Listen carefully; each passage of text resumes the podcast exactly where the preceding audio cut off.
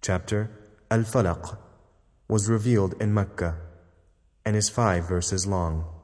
بسم الله الرحمن الرحيم In the name of Allah, the most gracious, the most merciful. قل اعوذ برب الفلق Say, I seek refuge with Allah, the Lord of the daybreak,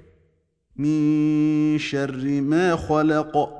from the evil of what He has created, ومن شر غاسق اذا وقب